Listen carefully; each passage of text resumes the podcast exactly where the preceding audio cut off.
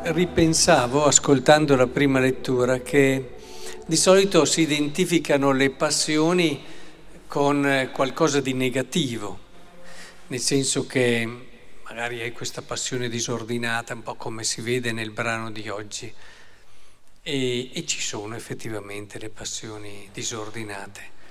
E, però è molto importante che teniamo presente che le passioni ci vogliono.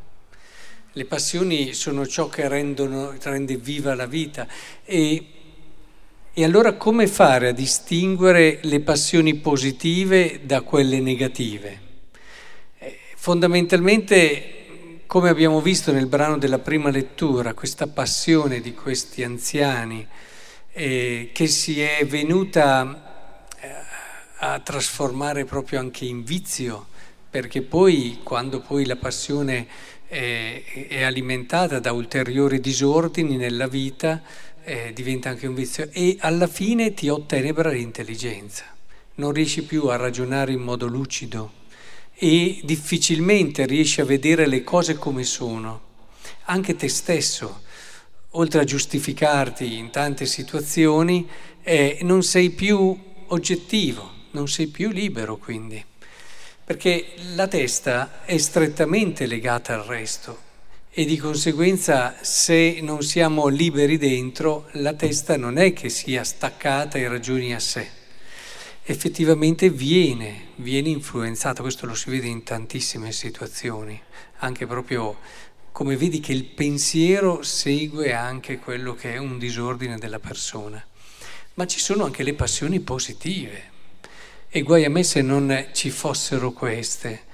La differenza è che le passioni positive si inseriscono in un percorso, in un ordine, in un'armonia della persona ed esaltano l'intelligenza, portandola a raggiungere delle vette, portandola a raggiungere delle intuizioni e delle comprensioni della realtà che senza le passioni non riuscirebbe mai a raggiungere. Ed è bellissimo questo, perché eh, le intuizioni, i, quelle che sono state anche le opere geniali, i pensieri geniali dei grandi, eh, sono nati non solo dalla ragione, ma dall'insieme di una persona e da quella passione che ha esaltato la ragione. Se poi ne vogliamo parlare in senso cristiano, è chiaro che questa armonia di vita si mette al servizio di quello che è l'amore e di quello che è la conoscenza di Cristo. Abbiamo sentito nel Vangelo: io sono la luce del mondo. E se tu vuoi vivere, Lui è la luce. Se vuoi vedere le cose fatte bene e vederle davvero come sono, Lui è la luce.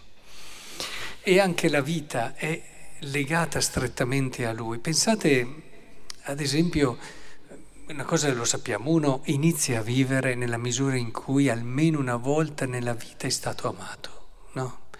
Almeno una volta nella vita è stato scelto, scelto e fatto sentire unico, speciale. Almeno una volta nella vita sia stato portato nel palmo di qualcuno. È in quel momento lì che inizi veramente a capire cosa può essere la vita. Ed è in quel momento lì che comprendi, che acquisti anche la libertà di poter stare da solo e di poter vivere anche con quella libertà, proprio perché puoi stare da solo, di amare in un modo libero e disinteressato gli altri. E, ed è bello questo, perché questo è vita. Non c'è vita senza amore, ma non c'è vita senza, appunto, essere prima amato. E Gesù è in questo senso la luce e la vita. Perché il Vangelo, in fondo, che cosa ci vuole dire? Eh, provate a stringere il Vangelo, provate a chiudere il Vangelo in quello che è il messaggio essenziale che vi vuole dare. Se vi mettete lì con il cuore aperto, disponibile, umile e semplice, per questo a volte chi è molto studioso non sempre capisce la cosa importante del Vangelo, non è automatico. Possiamo sapere il greco, possiamo sapere anche tutti i generi letterari che stanno dietro al Vangelo, possiamo aver studiato esegesi, ma questo non vuol dire che comprendiamo il cuore di questo messaggio, che alla fine non fa altro che dirci che noi siamo davvero amati in modo unico e disinteressato e portati sul palmo di qualcuno. Se davvero con l'aiuto della grazia lasciate entrare il Vangelo, il Vangelo vi porta la vita, vi permette di vivere in un modo nuovo, rinnovato, libero, capace di dare senza per forza doversi sentir bravi, perché quella libertà che il sentirsi amato ti dà eh, ti permette di non essere lì a pretendere, a desiderare i ritorni vari e tutto il resto. Quando ti senti così, ma, ma come fai a giudicare? Quando ti senti così hai un, un cuore leggero, è un cuore davvero capace, proprio perché è leggero, di lanciarsi in qualcosa di grande, sapendo anche rischiare. Non rischia chi non sa vivere.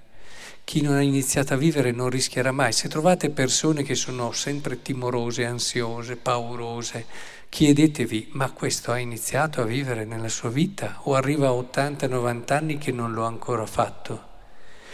Ed è per questo che è importante che ci giochiamo quella che è la cosa più importante della nostra esistenza, no? La nostra felicità, e la cerchiamo nel modo giusto, partendo da Lui, da Gesù. Eh, mettiamo da parte un attimo, perché ci sono e sono importanti, ma arrivano dopo o comunque devono essere visti come vie che ti conducono lì, il discorso della morale e di tutto, perché se li vediamo come strade che ci vogliono portare a questa esperienza di vita, allora va bene, ma se no ci tengono lontani dalla vita, ahimè. Intorno alla vita, nel perimetro della vita, si possono, come dire, osservare perfettamente tutti i comandamenti, ma non essere ancora entrati nella vita e soprattutto non avere ancora incontrato Cristo e conosciuto Lui e il suo amore.